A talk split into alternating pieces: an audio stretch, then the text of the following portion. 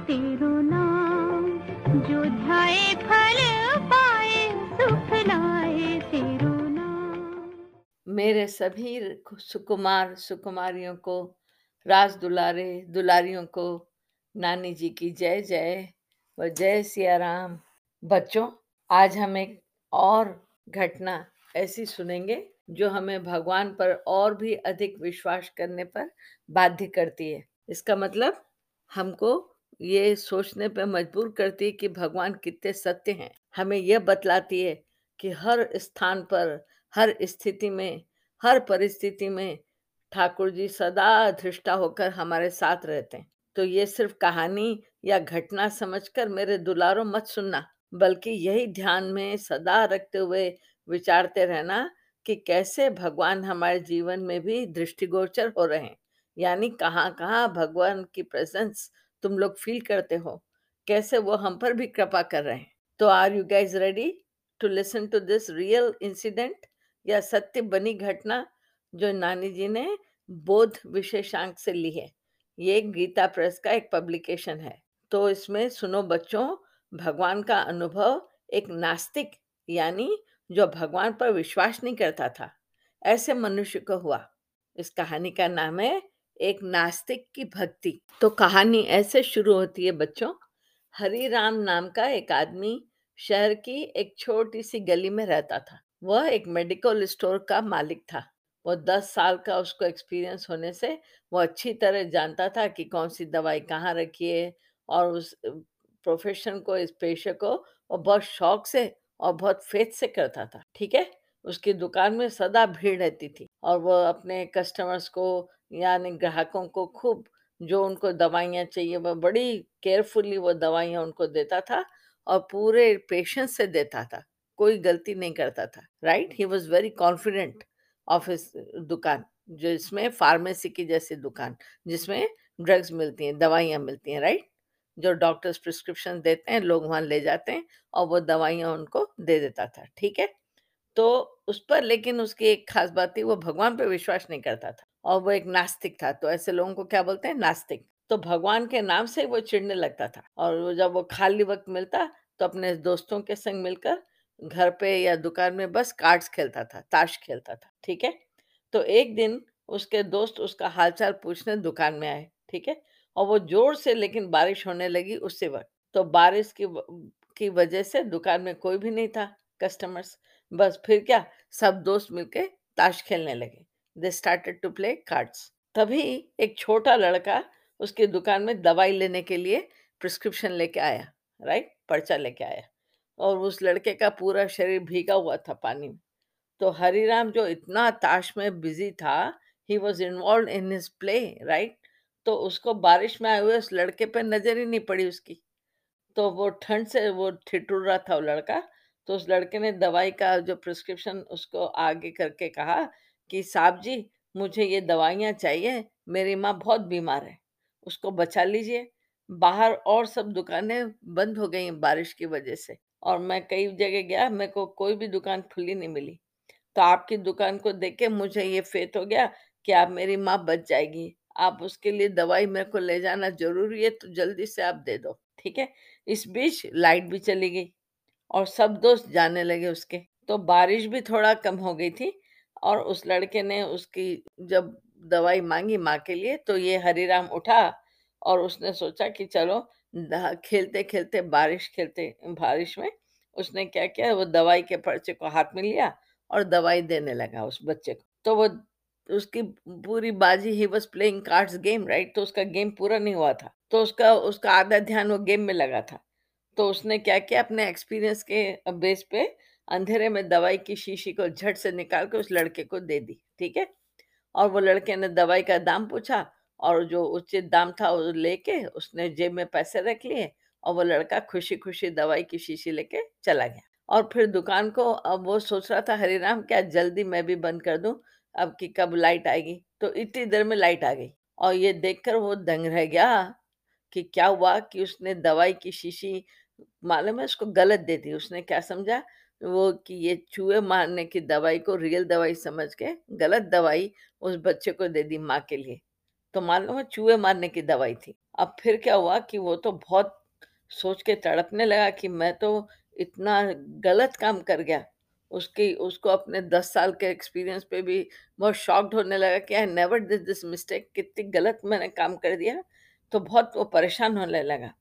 और वो सोचने लगा ये लड़का को मैं कैसे लाऊँ, वो कहाँ चला गया और वो लड़के को माँ तो मर जाएगी ये दवाई पी के, तो अब क्या होगा?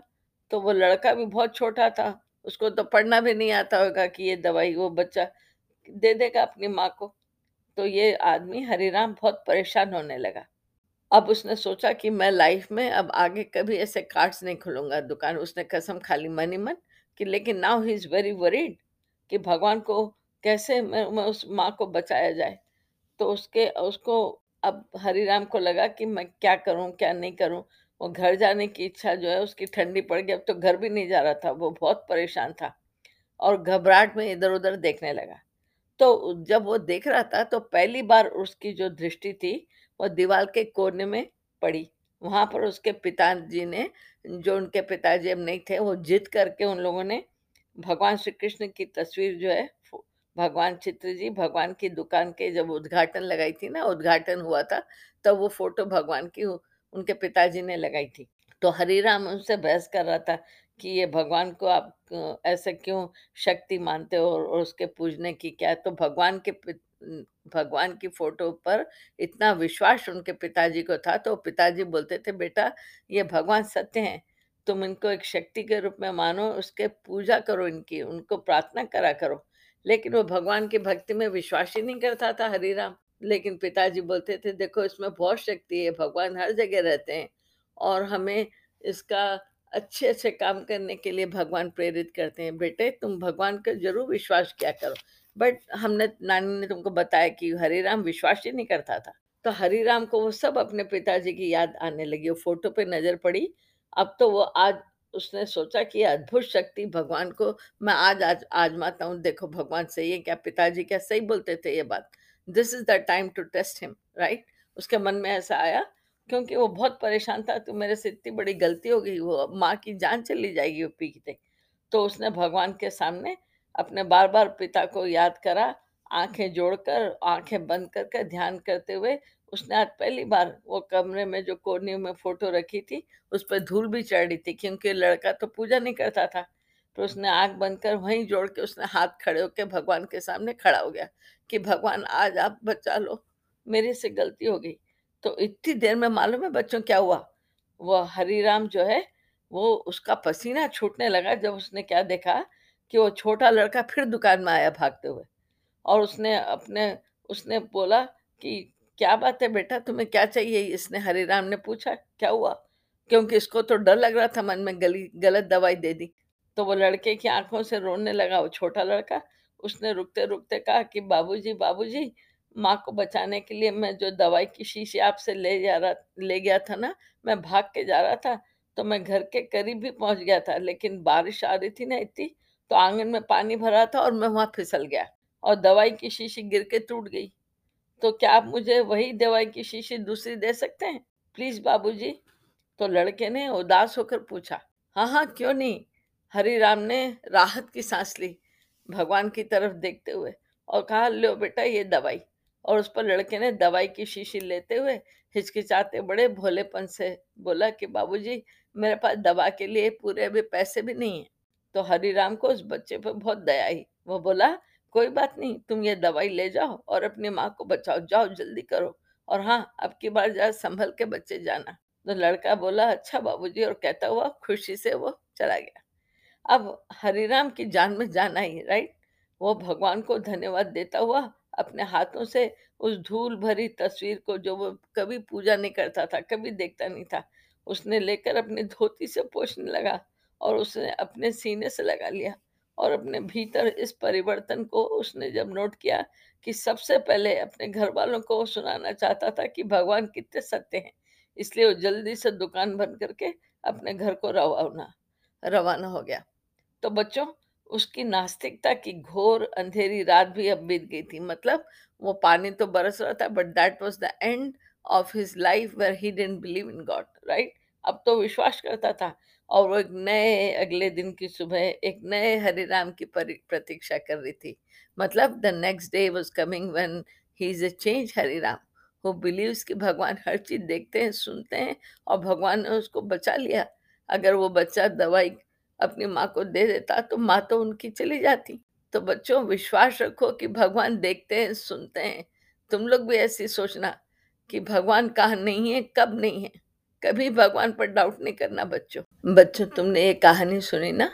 अब तुम लोग ध्यान से अब जब सोने जाओ तो ज़रूर ये ध्यान पे सोचो कि भगवान हमारे साथ हैं भगवान आज हमको कितना आपने दिया और आगे भी हम सबको अच्छा रखना सबका आप ख्याल करते हो हम आपको धन्यवाद देते हैं।